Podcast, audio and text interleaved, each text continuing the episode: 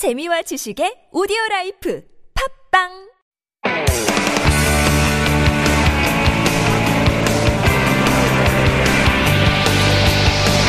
From the latest headlines to conversations about the trends and shifts that shape society at large, explore what makes living in Korea interesting with Life Abroad on TBS EFM.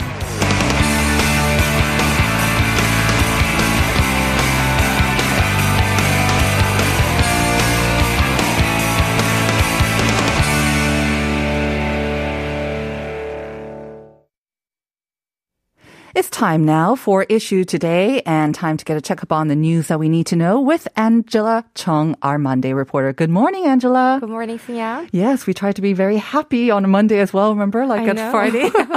Did you have a good weekend? I'm trying. Yes, it was a beautiful weekend. It was, right? I think kind of the last chance to really enjoy the uh, changing of the leaves, and it Mm-hmm. was really nice and mild weather as well. We're officially in winter, apparently. Ipdong was yesterday, right? Yes, I heard. Okay, so let's start off with our first news story. Kind of bad news for those of us like myself who like sundae or Mm-hmm. Korean style blood sausage. It was in the news because um, there was a major company that um, apparently did not uh, adhere to the hygiene sort of rules and regulations. And so that sent a ripple effect to other companies and even restaurants that make and sell sundae. Right. One of the most popular bunsik in Korea is the Korean style blood sausage uh, sundae. But sales of sundae have plummeted recently amid a controversy over sundae making processes after the news report that a particular manufacturer named Chinsung Food has produced it under unhygienic factory environments. This news unfortunately is taking a heavy, to- heavy toll on companies who receive supplies from Chinsung Food in the past as well as small businesses that, that sell Sundae for mm-hmm. living across the nation. Now, unfortunately, this always seems to be the case when we hear about some unhygienic items, um, especially regarding food. That entire sort of food item seems to suffer some sales. But it was quite shocking um, because, like you say, it is one of the more popular sort of bunsik or snack foods here in Korea. Right. On the online community, 아프니까 사, 사장이다, where 860,000 self-employed business owners were active members, many of them wrote they're having financial difficulties to a considerable degree after this news report. Some business owner even decided to take off the sundae off their menu. Right. And again, this is because of some consumer distrust, right? And I think even just the reports of it um, maybe have put a lot of people off sundae altogether. So, of course, this doesn't mean that a, a lot or even the majority of sundae restaurants would sell low quality blood sausage. Right. Indeed, some business owners are just victims of this news coverage. One business owner who has run a blood sausage restaurant for 43 years said he can hardly see any customers these days. And another business owner said he only uses to pork head meat, not using any intestines at all. But still, he has served the fewest number of customers since he opened the restaurant. Uh, it was found that many actually well-known big franchise brands and distributing companies receive supplies from Chinsung Food in the past.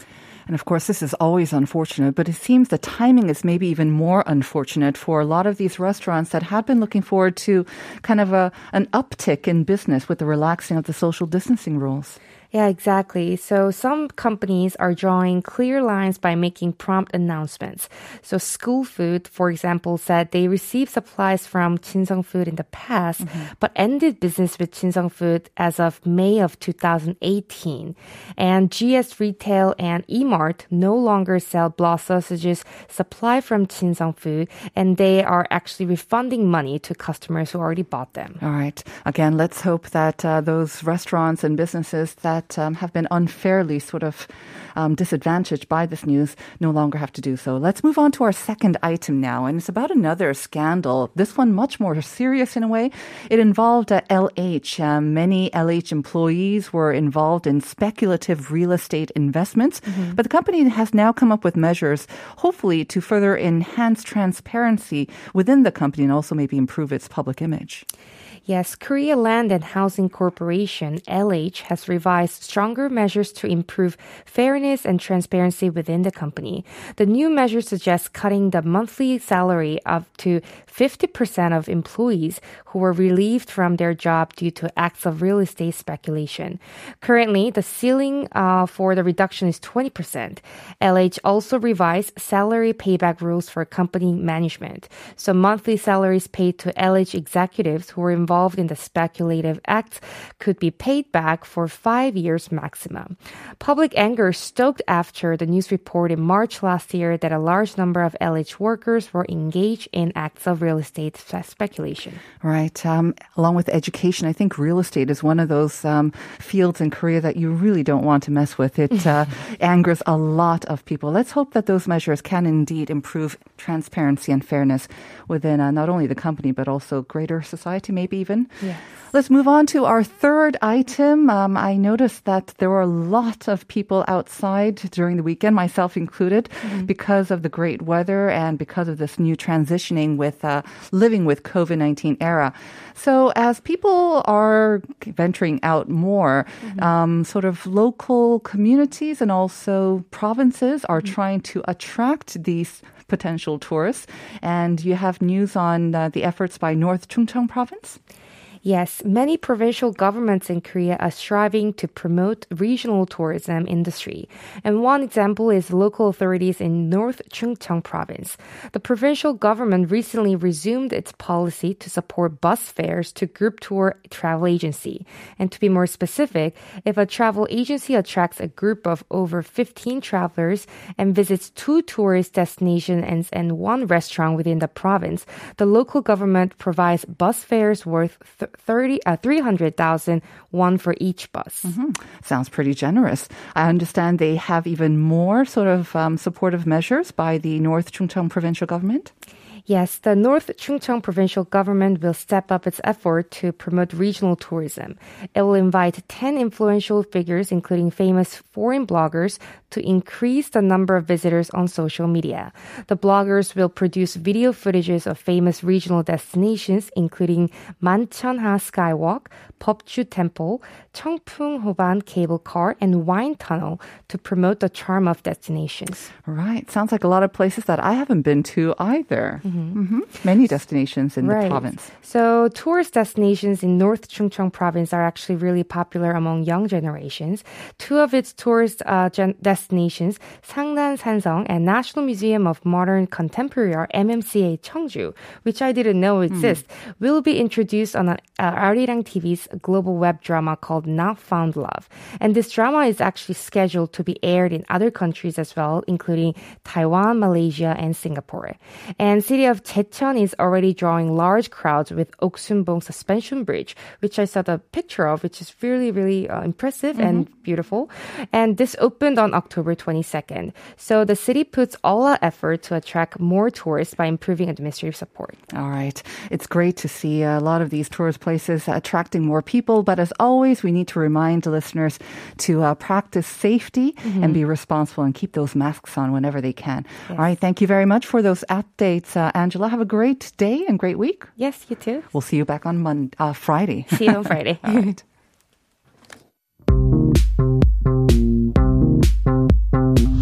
Have questions about life in Korea?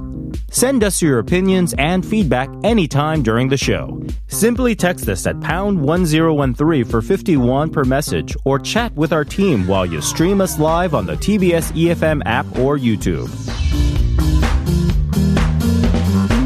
Life Abroad, helping you navigate your life in Korea.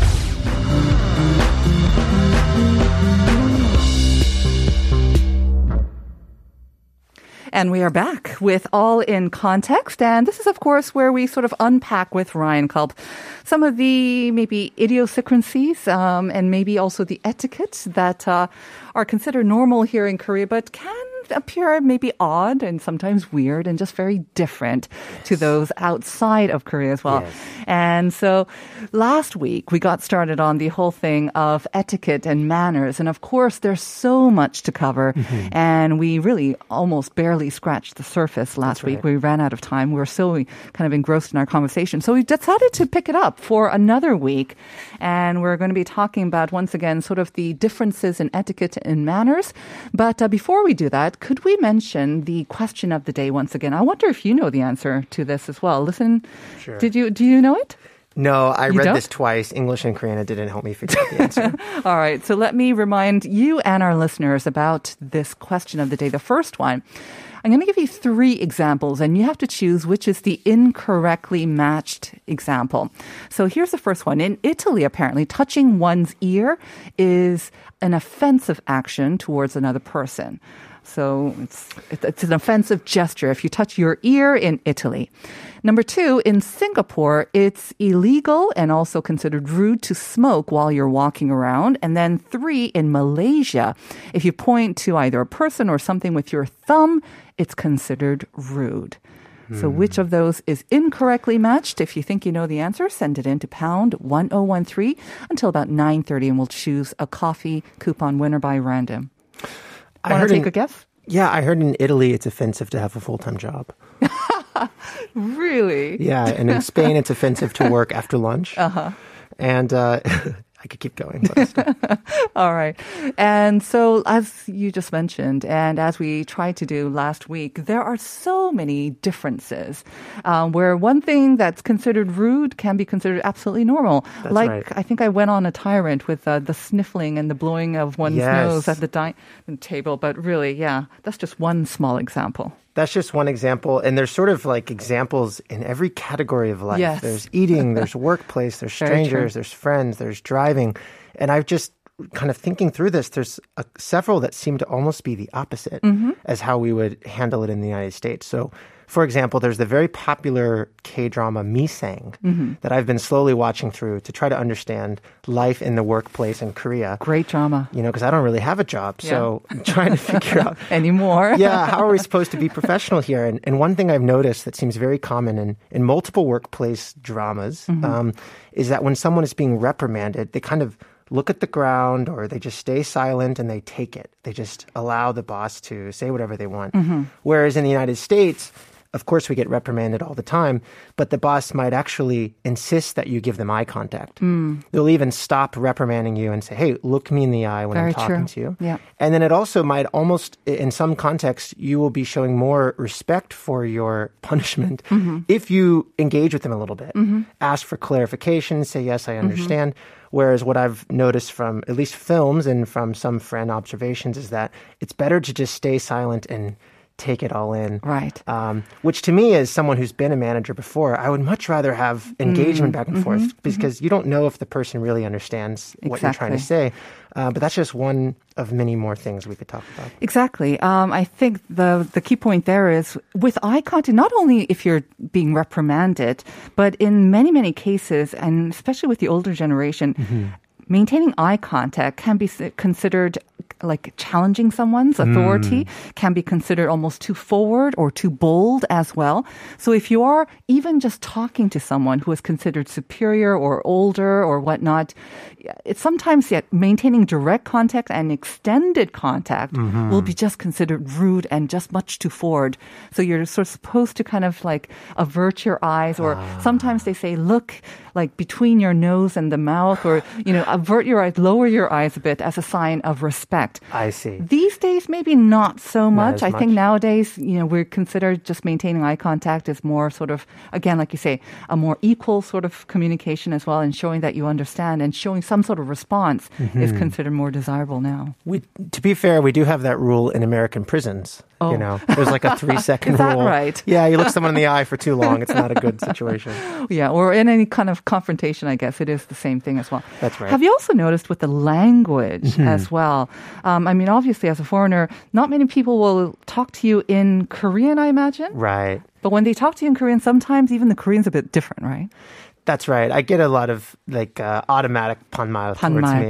yeah, And banmal. at first, I thought that meant like we were friends and we were homies, but it doesn't really mean that. Because So when you try it, doesn't really go down that well. 안녕. yeah, I don't really try it. Yeah, I just kind of okay. That's how it is. I have noticed that too, Mm-hmm. right? It's okay. It it makes it a little easier to understand.